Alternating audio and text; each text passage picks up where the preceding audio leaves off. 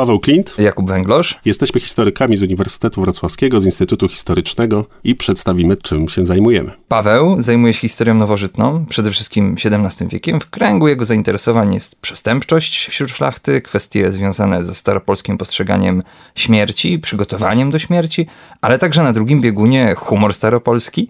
Jest autorem wielu książek i artykułów naukowych, także podręcznika do klasy drugiej szkoły ponadgimnazjalnej. A Kuba zajmuje się historią mentalności w epoce nowożytnej, podejściem do zdrowia i do choroby, no a także lecznictwem i lekami nowożytnymi. Razem z farmaceutami z Uniwersytetu Medycznego rekonstruują dawne leki i badają ich działanie. Tak więc zajmujemy się obaj epoką nowożytną, a więc XVI, XVII i XVIII wiekiem i tym, co nas łączy, no jest pewnie pasja do historii, ale też pewnie trochę inne podejście do tego, czym jest historia. A więc, Kuba, czym jest historia? I o tym chcieliśmy porozmawiać. Historia zajmuje się badaniem działań i wytworów ludzi. To nauka o ludziach, o ich życiu, o tym, co robili, jak żyli, czym się pasjonowali, jak pracowali. Dobrze, jesteśmy zgodni co do tego, że historia jest nauką o przeszłości, o ludziach w przeszłości, a więc tym, w jaki sposób funkcjonowali ludzie w przeszłości, ale jak dowiedzieć się o tej przeszłości, w jaki sposób dowiedzieć się, jak żyli, jak myśleli ci ludzie w przeszłości. W jaki sposób możemy zdobywać te informacje, skąd dowiadywać się o przeszłości, skąd czerpać na ten temat wiedzę. Zdecydowanie jedynym elementem, z którego możemy czerpać wiedzę, są źródła historyczne, a my, historycy, jesteśmy jak takie ogry, które idą za krwią ludzką, a my, historycy, idziemy za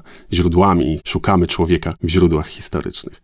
Chcemy tego człowieka usłyszeć, zobaczyć, porozmawiać z nim, ale czy to możliwe? Mówimy o ludziach, o wydarzeniach sprzed wieków, czasem minionych, czasem zapomnianych. Wiele z tego, co kiedyś istniało, zostało zatracone, bo nie ma już ludzi, którzy to pamiętali. Mamy do czynienia z różnymi materiałami, głównie pisanymi, które utrwaliły sytuację z przeszłości. Służą nam jako źródła historyczne, Czasem są to oficjalne dokumenty, a czasami prywatne, wręcz intymne sprawy zapisane na kartach różnego rodzaju źródeł. Jakie to są materiały? Przede wszystkim historycy wykorzystują takie źródła, można powiedzieć, oficjalne, jak statuty, konstytucje, umowy, także protokoły i zapisy ważnych sytuacji, ale także te mniej oficjalne, na przykład domowe notatki, pamiętniki, listy, w tym także prywatną korespondencję. Które źródła mogłyby być najlepsze? Bo moim zdaniem najtrafniejsze i najciekawsze to są te źródła, z których możemy usłyszeć osobę, która do nas mówi. Ale czy to możliwe? Są to zeznania sądowe. To są źródła, które dają nam możliwość tego, żeby posłuchać wypowiedzi ludzi z przeszłości, zobaczyć w jaki sposób nie tylko myśleli, ale to, co czuli, zobaczyć ich emocje. Tak więc to chyba są źródła, z których możemy korzystać jak z jakiejś konkretnej wypowiedzi sądowej. No tak, tak, to są ciekawe źródła, ale one dotyczą wyjątkowych sytuacji. Ponadto często chodzi w nich o sprawy o charakterze no, patologicznym czy wręcz kryminalnym. Takie prawdziwe życie, normalne funkcjonowanie ludzi jest zapisane w pamiętnikach. Tam znajdziemy informacje o tym, co robili, czym się zajmowali, co czuli, czym się pasjonowali. To są dobre źródła do badania ludzi w przeszłości, do zbadania ich życia. No dobrze, ale pamiętniki są pisane z dłuższej perspektywy czasu i często z myślą o potomności. Pamiętniki są przecież pewną kreacją. Każdy chce pokazać się dobrze, każdy chce pokazać się fajnie, każdy chce być uczciwy, a więc pamiętniki nie kreują szczerego, normalnego obrazu. Szczere i obrazujące rzeczywistość źródła to moim zdaniem testamenty. To są wyjątkowe źródła, dlatego że człowiek spisuje je przed śmiercią. Nie chce się kreować na kogoś lepszego. Opisuje to, kim był i opisuje to, czym żył. Równocześnie stara się pokazać to, co miał i w jaki sposób rozdysponować to między swoich krewnych i przyjaciół. To jest oczywiście prawda, ale jednak testamenty mówią o takich rzeczach ważnych, cennych, wymieniają te najistotniejsze sprawy. Nieraz stanowią podsumowanie całego życia w nich wymienia się to, co z całego życia komuś najbardziej utkwiło w pamięci, to, co jest dla niego najcenniejsze, to, co chce przekazać potomnym. No ale co z codziennością? Co z drobnostkami, z radościami chwili? To wszystko nie jest zawarte w testamentach. Tego rodzaju informacje mogą być zawarte w prywatnej korespondencji, zwłaszcza takiej pisanej do bliskiej osoby. Tam opisuje się sprawy dnia powszedniego, te drobne i te ważne rzeczy, które dotykają człowieka na co dzień. Przecież to jest to, co buduje nasze życie. To jest to, co jest dla nas w tym dniu i w tej chwili najważniejsze. Rzeczywiście, listy to ciekawe źródło, ale ja bym do listów jeszcze dodał inne ciekawe źródła, którymi są inwentarze. Dzięki inwentarzom poznajemy to, czym człowiek rzeczywiście się otaczał.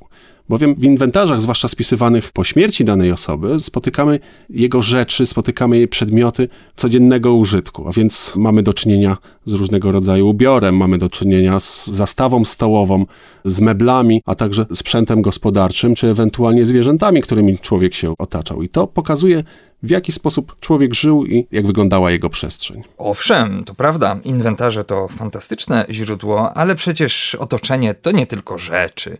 Przecież są krajobrazy, krainy, zwierzęta, miasta, ludzie zamieszkujący te miasta, te krainy. Informacje na ten temat znajdziemy w relacjach z podróży. Podróżnik, wędrowiec, który przemierza obce krainy, opisuje wszystko z niezwykłą dokładnością. Obserwuje i opisuje rzeczy, które są dla niego nowe, niesamowite.